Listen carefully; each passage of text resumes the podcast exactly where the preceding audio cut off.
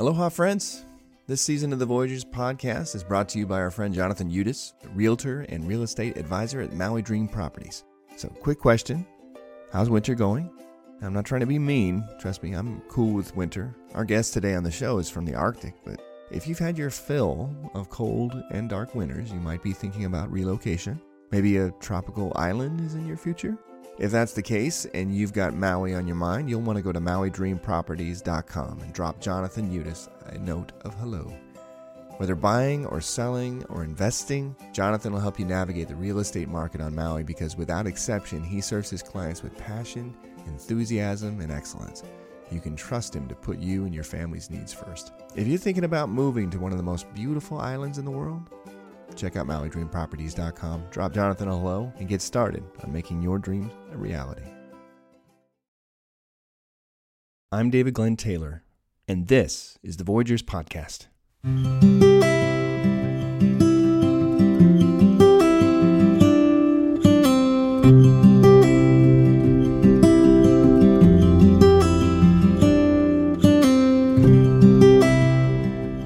What do you think about when you hear the word cancer? I think you'd be hard pressed to find anyone who hasn't been affected by it, either directly or indirectly. It touches all of us. A decade ago, I was diagnosed with cancer myself. I did my treatments, I got through it. It was a treatable form, and I've been cancer free since. You can say I got off easy, except every cancer survivor will tell you some horror stories. I, I'm no different. There's still memories and emotions that I feel when I think back on it.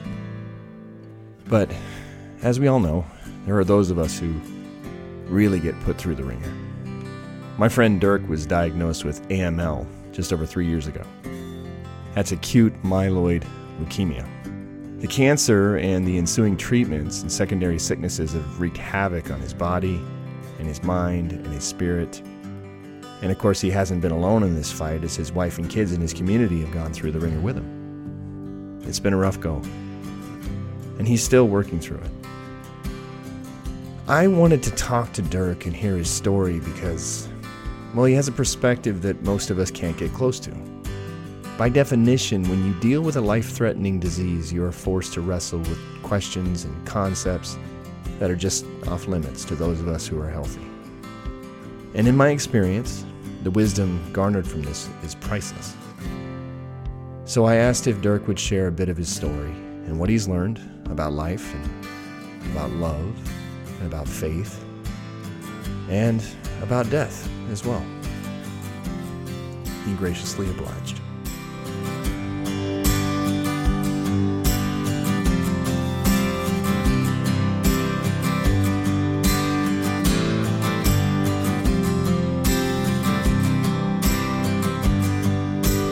Good to see you. Good to see you too, man. How are you? Mm-hmm. It's been too long. It's been a while since we saw actually saw each other face to face. It was uh, last time you were here in Hawaii. Exactly, and that was that was uh, pretty much overnight, and um, Mm. and then you guys were gone. So that was the beginning of October 2018. Holy cow! Yeah, COVID kind of. It's funny. COVID kind of stole a year. Yeah, It did. It- Except for I was actually gonna I'm gonna ask you about that later because I'm curious about how you know how the experience has been for you in terms of because it stole a year for everybody. Everybody's you know whining about not being able to travel and blah blah blah and stuff like that. But for you, you're still going through all your treatments and you've still been going. You've been having a year. How's Stacy? How are the kids? you know she's she's good. What I tell folks is she's good. She's great. And then when people like you ask, and I know you want more than that, I, I say this too. I say, you know what, Stacy is. She's the rock. Mm-hmm.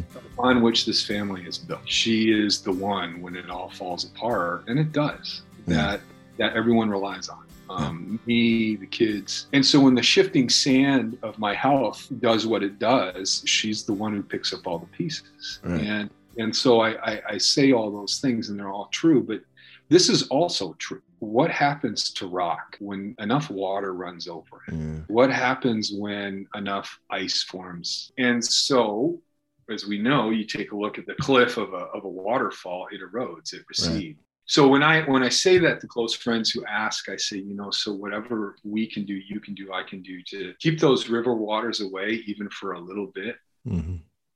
it's helpful right Yeah. so that that duality of she's she's amazing she's she's doing well and yet there's the reality of what this is and what this does to us and the trauma of having a spouse or a or a parent who's ill and whose health is always in question it manifests itself in different ways it's very interesting and it shows itself at different times and in different ways beyond the usual beyond the expected beyond yeah. the crisis and i think we have yet to fully understand all that. but yeah. she's doing well. I mean, that's my longish answer to your shortish question. No, that's great for podcasting, man. yeah, yeah long, longish answers are welcome here. Yeah. How are you doing physically? And are you seeing any light at the end of the tunnel here? For the audience, let me give just a little bit of backstory to that. So I was diagnosed in January of, of 2018, January 8th, actually, with acute myeloid leukemia. I had been not feeling well for a couple of maybe 10 days before. In fact, I can tell you on December 28, I was out shooting with a friend of mine. We were just shooting targets and shooting skeet or something, just frogging around. Hmm. And I remember feeling ill starting that it's starting that day. Um, right. I could feel a hollowness in my lungs, and I thought, or my legs, excuse me, I thought I had the flu, but then my throat hurt. I had shivers, I had sweats, I had all these weird symptoms, and so I went in that Saturday for I think that time it was strep throat, and it came sure. back negative. And I thought, oh, no problem. You know, right. I just got to get over this. And I had another week of Christmas break, and I was in bed all the time. I just got sicker and sicker, and went in that Friday, the next Friday for um, mono because I couldn't get out of bed and it was negative, but they did a blood draw. And so that Sunday, I was supposed to go to a family reunion, couldn't get out of bed. And so Stacy and the kids went, and my phone rang at like five o'clock in the afternoon. But before that, this is really interesting. Before that, I had taken a nap and I had woken up and I heard this voice in my head, not out loud, nothing like that, but in my head, ask me, How many more times do you think you're going to get up?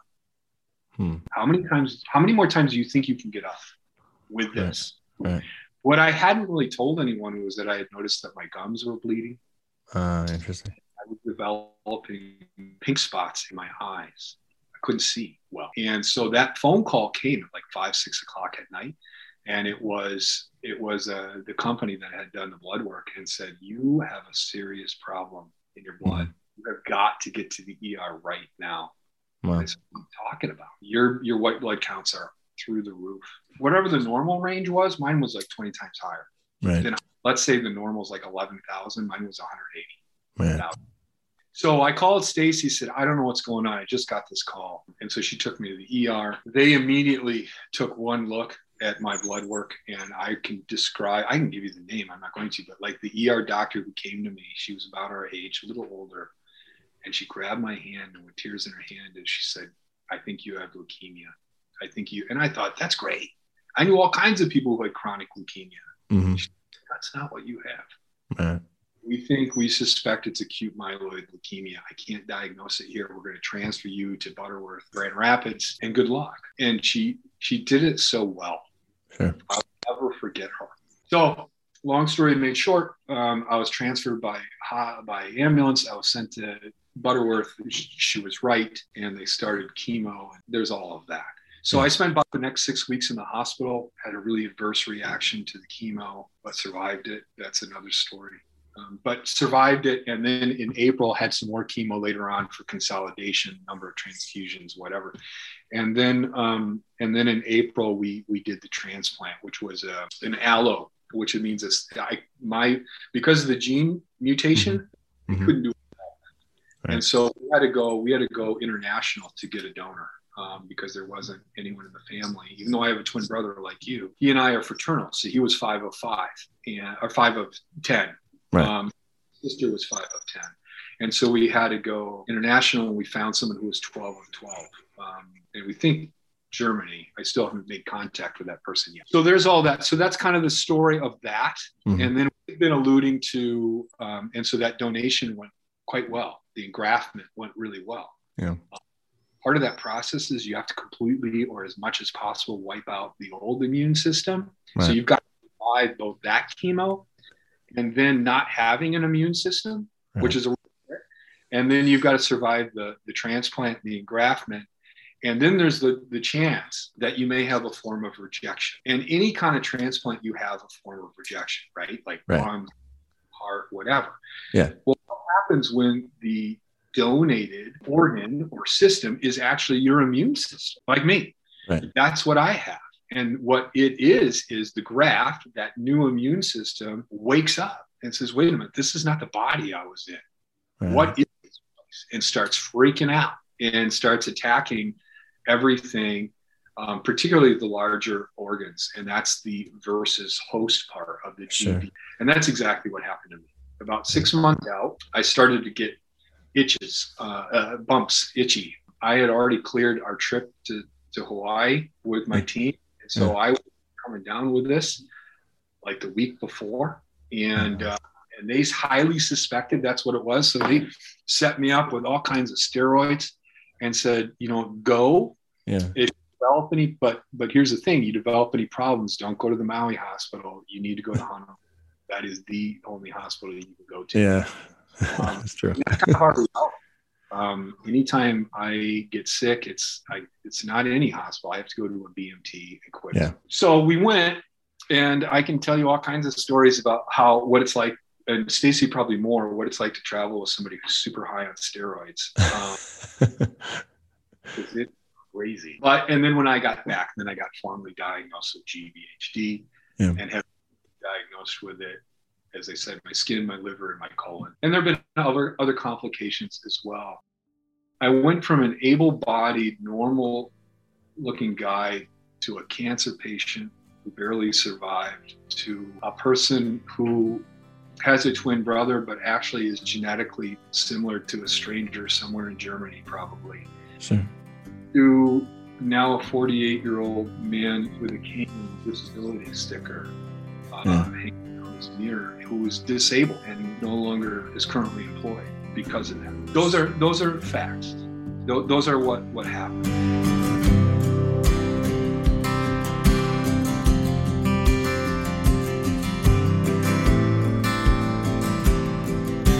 So interesting. I actually had a shirt on for you for this yesterday that I had picked up, and I need to find one for you. And it says simply, "This is what a cancer survivor looks like." yeah. And uh, I saw it in a store, and I of course burst into tears. And then Yeah. and I said to Stacy, "We, we I, I, I don't care. I'm buying Right. it." You know? Sure. Um, so I was gonna I was gonna quote flash you uh, yesterday, but I wore it yesterday. That- Let me. I want to see a picture of that with you on it. yeah. No, dude, Yeah. totally. 'Cause, you know, my beach bod right now is a mess. So Yeah. the t-shirt will be helpful for all of us. Yeah, dude. But also yesterday, and I was really excited to tell you this, I had an oncology appointment, just a six month checkup. And I hadn't seen my oncologist, like I said, in at least six months, probably longer. And um, even though that office is in the same building as my BMT, uh. I'm going to use a lot of acronyms. So let me explain if you Do it. So- Yeah, yeah. That's yeah, good. bone marrow, bone marrow transplant Yeah. um, is BMT. Those are the folks who oversee all the things that I'm dealing with because of my transplant that I had in April of 2018. And we can go into why of all that. So anyway, I was in the office, the oncology office, and, and she sat me down and my numbers were pretty good. Um, and said, you know, we crossed last month, we crossed the three year threshold. I said, I know. And I had remembered a number of things about what that meant. I knew that was a big deal. Sure. But what I have found along the way is just because I remember that or because I was even told something, things have a way of shifting. And so when so she sat me down and said, you, you know what that means is in all likelihood statistically AML is probably out of your life. That you know, I was facing basically the odds of for the last three years AML, acute myeloid leukemia, Right.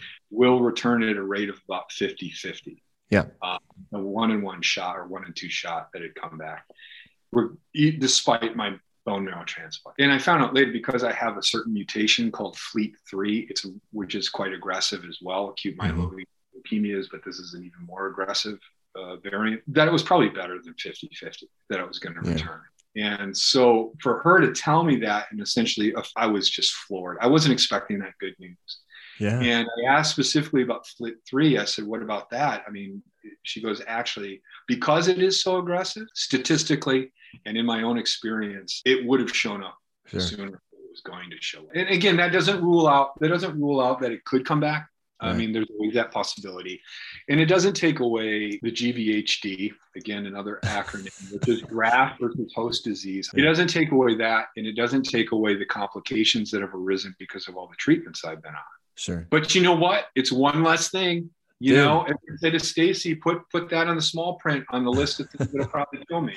Like now that goes in the small print. We can mm. take it out of bold. It doesn't have to be on the front. What does that do? So for you to, to to hear that, I mean, I remember when I heard that from my doctor, you know, that looks like, you know, you made it out. There was a kind of relatively high chance of of this certain cancer coming back inside my chest, you know, in my and, and he was like but if we get past he would always give me, you know, if you get past this point and it hasn't come back, the percentages start to drop. And by the time you get to five years Yeah. and it goes, then you're you're pretty much you know, scot free. And I didn't have a lot of the complications that you've had, you know, in post thing. But I remember hearing that when he went, Yeah, I think you're good. And I was like, it was something in my brain that had been so dedicated. It was like almost like this subconscious portion of my brain had been just kind of siphoned off to go, You're gonna spend the next however many years just thinking about cancer and worrying about it or freaking, you know what I mean? Or, you know, you're gonna do that. And then all of a sudden that part that part was like li- there was a little I, I gotta admit this, there was a little bit of, oh yes. And then there was also a little bit of like, what do I do my, that part of my brain? Like kind of experience. I,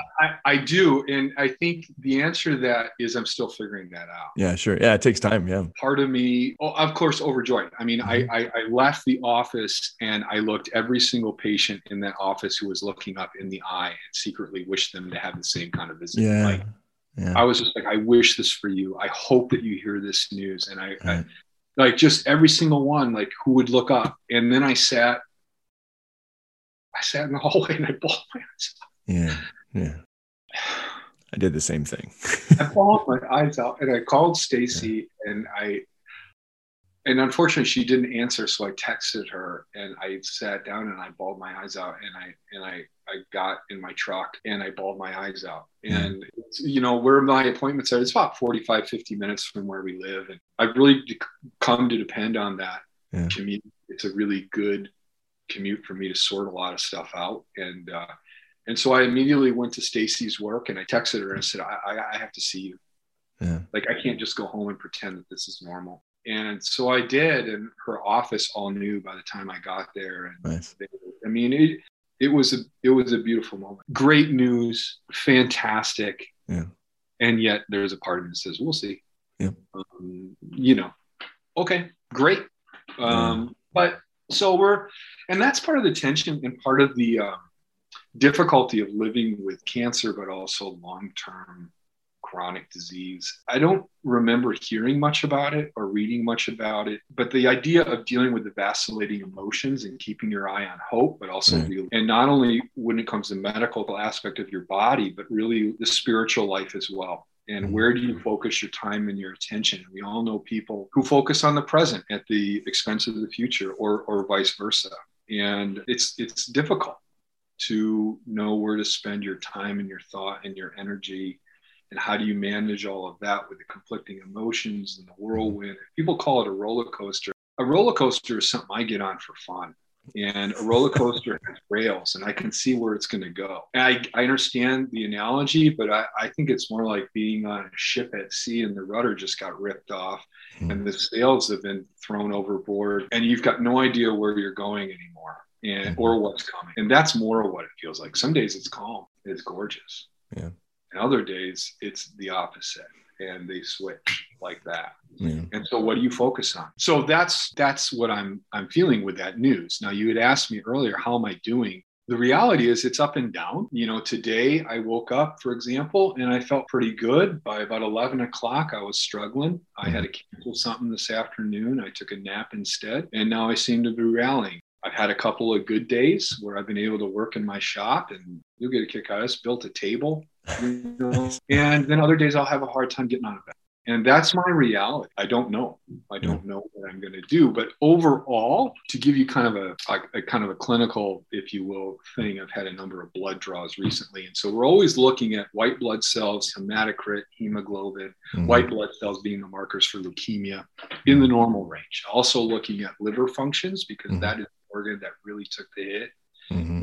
Both for the chemo as well as my graft versus host disease and has been struggling ever since then, pretty much since I was in and left Hawaii. I mean, it, it, right. it was the one that struggled with chemo and then all along was a second organ diagnosed with GVHD after the skin because I broke out in the telltale rash and yeah.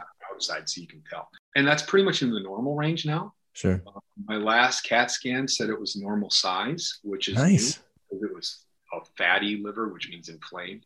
Right. So, from a BMT, a bone marrow transplant team perspective, I'm doing really well. But I still have this abdominal swelling for the last three months that we're going to try and figure out with GI that doesn't seem to be related, but it's a pain. I still have probably permanent neuropathy and, and maybe some myopathy from the ankles down, and and that's uh, nerve and muscle damage. Sure. Yeah. From either chemo or the high level of steroids I was on and sure. am on. Yeah. You can see it in my face. I'm yeah, yeah. I'm weak right. physically. Um, I walk with a cane now almost all the time. I've gotten used to that. Sure. I mean, in terms of the hope that you have, is the hope to come back to not walking with a cane? Is that what you're aiming for? Certainly, that was our prayer mm-hmm. from the very beginning to mm-hmm. be completely restored. That was my intent. Mm-hmm. In fact, when we left Hawaii, it was it was my plan, and we had a plan for me to return to work within a week of me coming back. Yeah. And I had an appointment that Thursday after we got back. I think we got back on a Monday. Yeah. And my numbers were sky high. Um, yeah. Were bad, and and essentially my graft versus host disease that we had suspected was running rampant. It was all over my skin. It was all over my liver. And my doctor said, number one, I'm doubling your steroid. And you, therefore, you are so medically fragile. You, you have no place anywhere near kids. He kept calling them germ factories. I said, you know, we call them, we call them children, children in, in, education. We call yeah. them kids. But um, he's like, you, you know, you can't go back to work. And that was an incredibly difficult ride home. I was by myself. For some reason, we had borrowed my dad's Suburban and I was driving home by myself. Stacy had driven me, but she drove to pick up the kids and I drove my dad's Bourbon home. And I can tell you right where I was. And all of a sudden, I started shouting in the truck, shouting at God, What are you doing? Right. Why are you taking this away from me? Like, don't you know the plans that I have? Like, don't you know what it is I want? Right. And it was in speaking it out loud that I heard the pronouns I was using me, my, I. Mm-hmm. I stopped mid sentence and I asked myself, Do you have any idea what the Lord wants for you? Mm-hmm. Tears streaming down my face, my mouth wide open. I realized I didn't. I had no idea. Mm-hmm. I thought I did. I thought this was supposed to be what I like to call a glory story. It's the stories that in the Christian world we like to talk about and we like to tell because they're clean and they're easy and they're neat and there's a happy ending and everything gets wrapped up nice and and maybe we can even use the word miracle right and those happen and i know they're true but i also know that there are other stories too and those stories aren't always stories of immediate healing um, mm-hmm. those aren't always stories of quick endings and um, for the now, it seems to be one that I'm living. So, to answer your question, do I hope to be restored? The answer, of course, is yes. Do I hope to be completely restored? Yes. We're into our fourth year now. And so, like the earlier part of when you asked me about, you know, cancer coming back, yes, there's happiness and joy, and then there's the real, there's the reality of skepticism. And yeah, we'll see. Well, that's that's here too.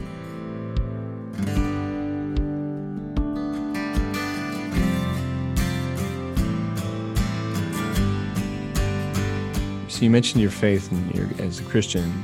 How has that changed? Yeah, that's a really that's. I was hoping you'd ask that question because I figured that's what we would what we would talk about. But I think I know you'll appreciate this. There are two things that there's a quote by um, by Tolkien that I was brought aware of by um, Stephen Colbert in an interview with Anderson Cooper, and you know the one. If there's anything I'd have tattooed on my body, it'd be this: "What punishments of gods are not gifts." So you ask me, you know, what has this done? And I think initially in those first six months, like particularly as we were in Hawaii, I remember feeling like, and again, this is a Tolkien reference. I don't know why, but it just fits. There's that scene in Fellowship of the Ring, and I used to say this to myself out loud, where Frodo is, is hanging out essentially with Galadriel, and he offers her the ring, and she transforms in front of him. And she transforms in front of him in a way that is frightening to them both Yeah. Um, she becomes, as she quotes, I'll be as terrible as the dawn, Right. as tempestuous as the sea. All will fear me and despair, love me and despair. Hmm. Right. right? Duality. And then when she comes down off of that, it doesn't snatch the ring from his hand or accept that poison, right? That hmm. powerful. She murmurs, "I passed the test. I am." You know, I'm I'm adding words now, but I I, I am who I always thought I was. Yeah. I was able to do. And I remember feeling that I used to say those words, I passed the test. Yeah.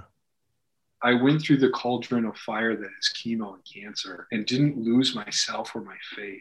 I didn't lose in the pit of despair. And there are many nights of despair and many days of despair, and they still happen. I don't know that it's ever a destination. There are still dark days, but I, I felt that very, very, very um, much. So I think it's deepened it, David. Um, it hasn't changed it, but I think it has. It, it, it's deepened it.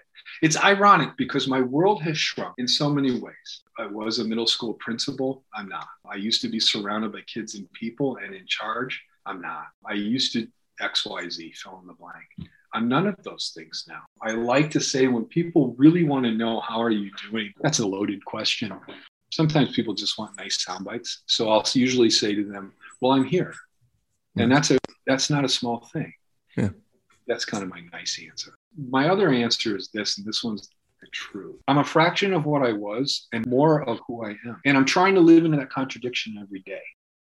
I think this was what I was thinking about because because it is a contradiction. I mean, you have you know, in terms of a person's faith or beliefs, whether you might you have a faith in a in a in a religion or, or theology or kind of what's going to happen after I die. You're going to have those things, but the living part of it Yeah. is that you live in a conflict, especially for us here in America or in Europe or whatever. When when in in Christianity itself, there's all kind. We have a we have a pretty strong and dominant narrative about what happens after you die. Yep. But when you're living with it here, you have the hope that you're not going to die and then you're going to continue to live and watch your kids grow up and you're going to go through that experience. So, hope, realism, rationality, all these conflicts, and then a belief that there's a God that does miracles and loves us all. And there's all these things, they're all swimming in the same soup. And when you go through it long enough, you kind of learn to, I guess, just enjoy the aroma of the soup. I guess. I don't know if that's probably a bad metaphor, but I don't know. Do you enjoy it or do you get used to it? that's the question. I think that's an individual question. That's the thing is like where where are you at in that space because you get you get used to it. But I think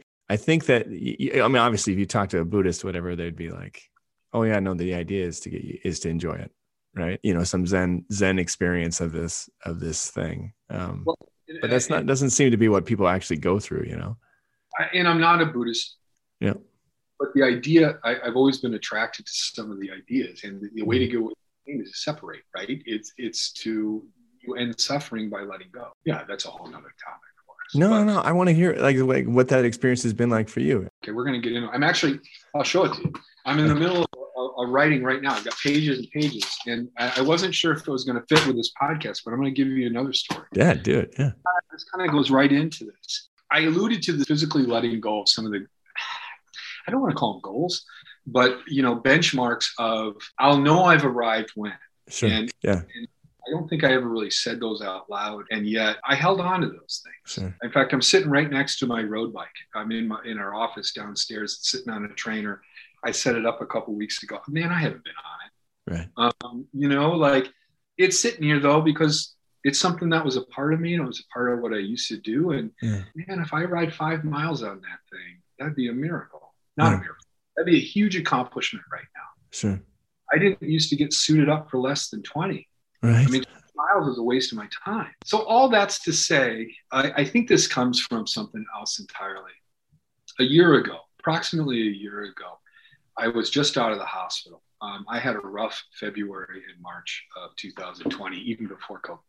February, I was admitted into the hospital with just kind of, I was feeling run down. I had a procedure or surgery, I can't recall, in December of 2019. I think I had my gallbladder removed or something because it was acting up and some doctor of my liver was giving me some business. So that was then, and I never really got stronger. Like January and February were rough. And of, of 2020, turns out I was fighting a couple forms of uh, influenza and I was dealing with some other infection. Oh, and I had a pulmonary embolism Jeez. that nobody knew. right? Right. Um, so we found that one because they thought I had pneumonia. It turns out it was this huge blood clot, like sitting right in the saddle between Mm. the two. And uh, most of the folks didn't think I was going to make it through the sur- through the surgery, but I did. And the days after, though, because because of the amount of blood thinners I was on, because of the steroids, thinness of my skin, because of just the nature of my physical condition, I just bled. I bled and I bled both from the incision site as well as I bumped myself and skin would tear off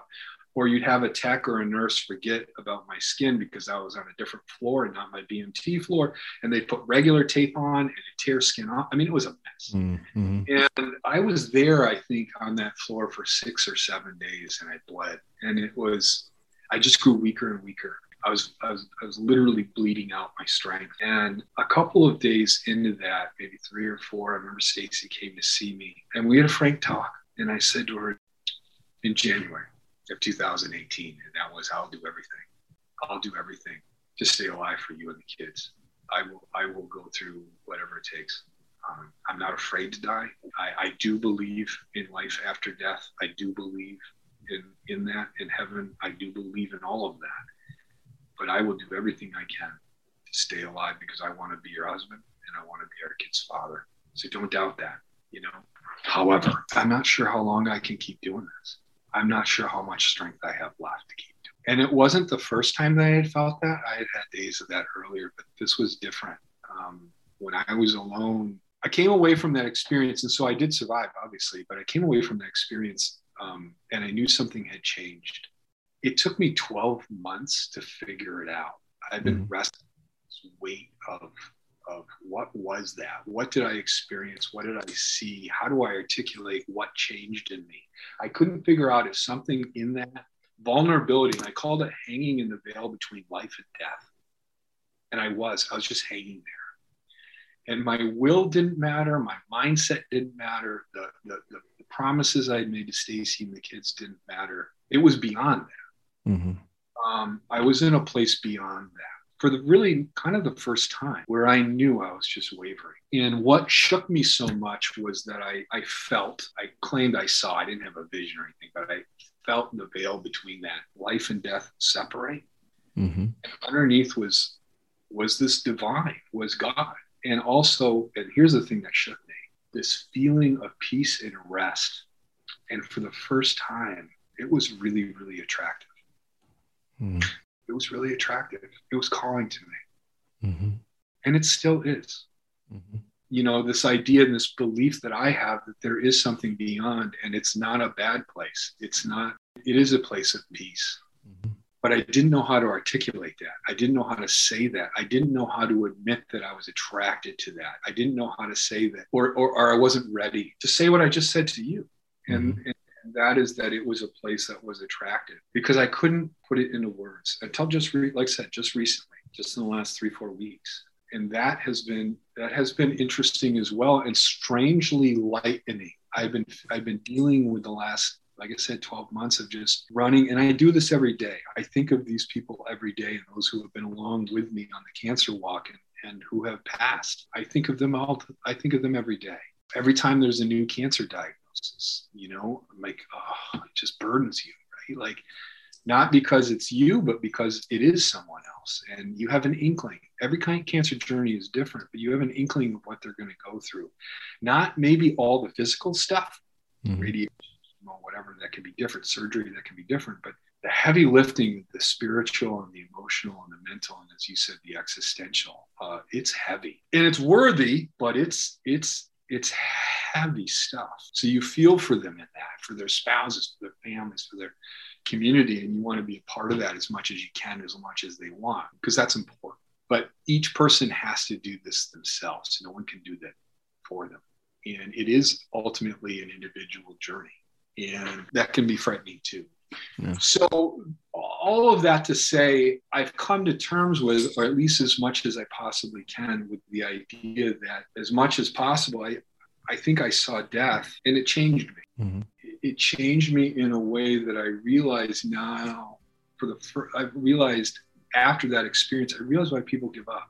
I didn't know that before. I couldn't understand it before. It, as I said, my personality is such that to give in is to give up. And when it comes to cancer, I, I, found quite the opposite. I had to do the opposite. I had to be black and white, binary, win or lose. And, and um, I got to a point, though, in that experience where I realized that it is not about that um, for me. It's no longer about that for me. And that it might not be that for everyone. And I understand why people give up and that I could too. Mm-hmm. I understand why people maybe break and that I could be broken too. And that has been really humbling. It's been really difficult, also been really liberating as well. I don't carry the weight like I mm-hmm. was four or five weeks ago, wondering when my number is going to come up, wondering when it's my turn.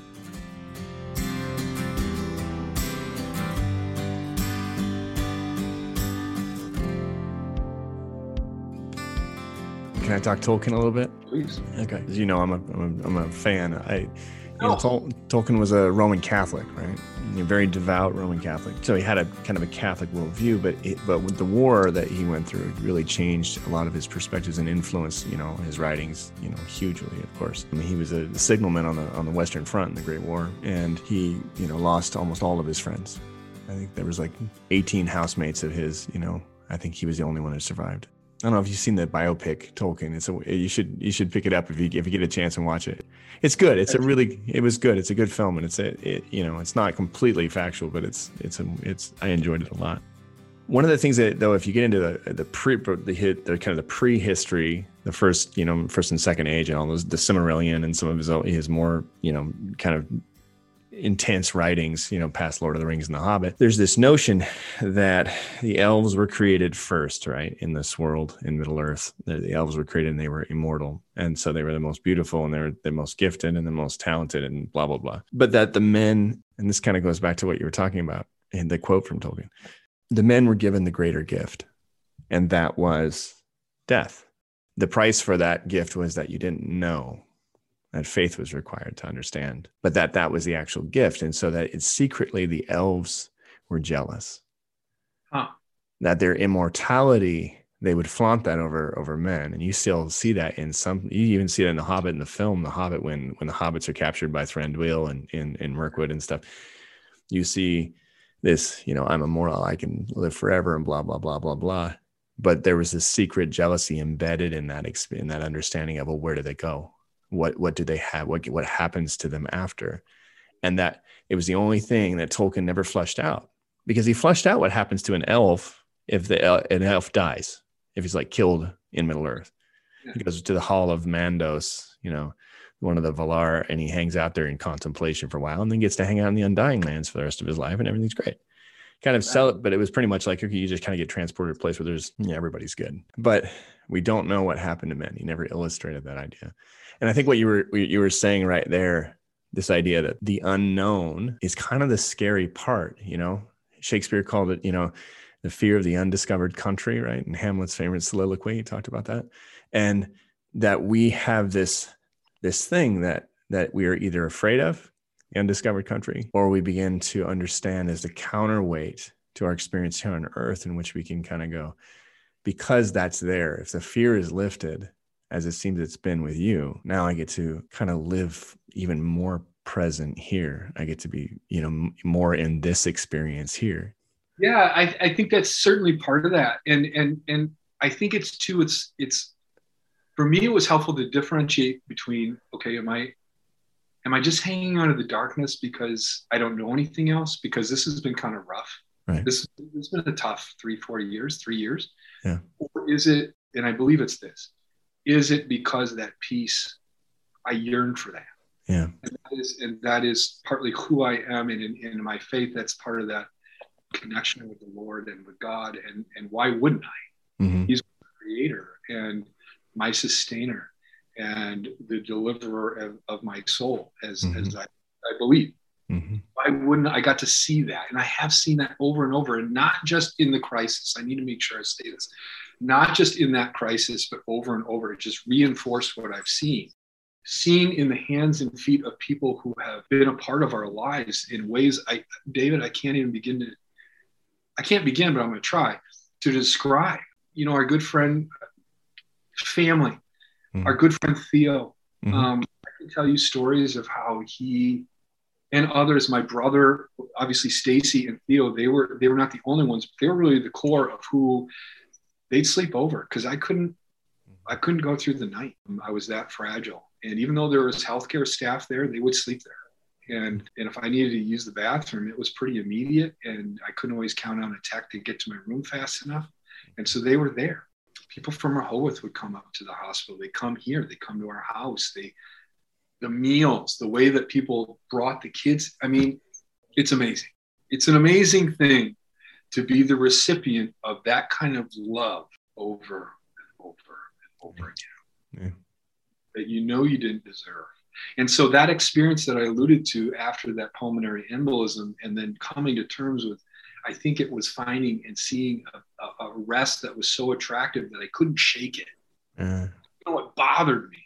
Uh, Even though I thought that there was something wrong and broken in me, that I had lost something, sure. I don't think that was it at all it was instead because I because it changed my attitude on how to how to encounter this now. And as a result, I'd seen it over and over. This this love that doesn't match up with what we're told, what we believe in life, what mainstream dominant society tells us. You got to earn it. It's a meritocracy, mm-hmm. uh, hierarchy, blah blah blah. What happens when that gets shattered? And people show you something else, and the Lord shows you something else. We have nowhere else to go but to either deny that it happened and just pretend that it's business as usual or to look at a different way of living uh, or a different way of looking at your situation yeah. and i haven't needed to take a different way of life but it certainly has helped me look at my situation are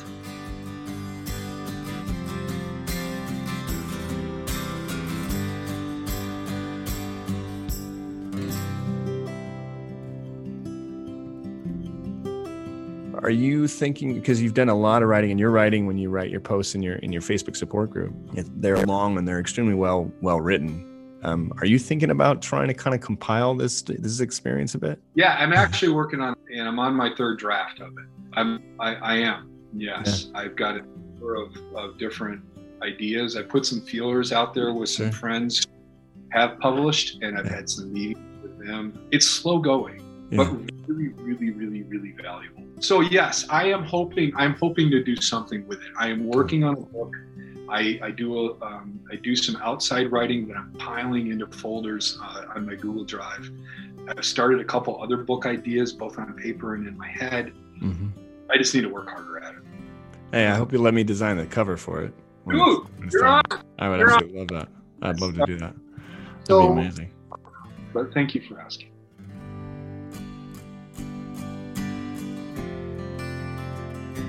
At the end of the show, I usually ask a guest to leave a blessing with the with the audience. I do I do have one, and this is something I say. Um, so we have three children: Aiden, who's 18, who's a senior; Teddy, who you, you met when he was a baby. He's yep. yeah, he's about to start driving, Crazy. and Olivia, who you haven't met. She's going to turn 12 um, next month. And I don't know when this started, but Olivia and I say this to each other every night, and this blessing means a great deal. The Lord bless you. The Lord keep you. The Lord make his face to shine upon you and give you his peace. Amen. Well, my friend, thank you. Thanks for spending the time. Um, please give Stacy a big hug for us and and and. All right. Hey, thank you, Dave. I really appreciate you asking. Honestly, it's, yeah. it's I'm so thankful that you did. Yeah. This was fun. This was fun. I really I'm, I appreciate this. I'm gonna I'm gonna start editing right away. This will be out on Tuesday. And uh, send me a link when it's done. I, will I'll put it I'll put it on the Facebook page. Okay, we'll do. Thanks, Please. man. I did. Right. Thank you. Bye.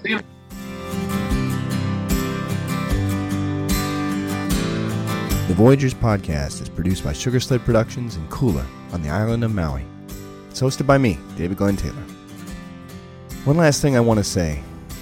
Dirk, my friend, if you're listening, please know that we love you and we're fighting with you in spirit. Thank you for sharing your story and what you've learned, and we can't wait to be able to give you a hug sometime soon. Little shout out to Stacy for her strength and to our friends Theo and Carol and all the people who have shown love and support to the Hollebeek family during these past three years. It's love. And it's the best thing about this life. It's worth celebrating every day. You can support the podcast through Patreon by going to voyagerspodcast.com, clicking on the Patreon link, We got one more episode this season, and then we'll be back in the fall. If you'd like to sponsor, just email us, david at voyagerspodcast.com. Next week, it's the season two finale, and this this is a big one for me personally. If there's one writer who has influenced my life over the last decade, it's this guy. He's a spiritual teacher, speaker, filmmaker, and New York Times best-selling author. I mean, the dude toured with Oprah for crying out loud. He's my final guest of the season, the man, the legend, Rob Bell. That's next week on the Voyagers Podcast. Mahalo for listening, friends.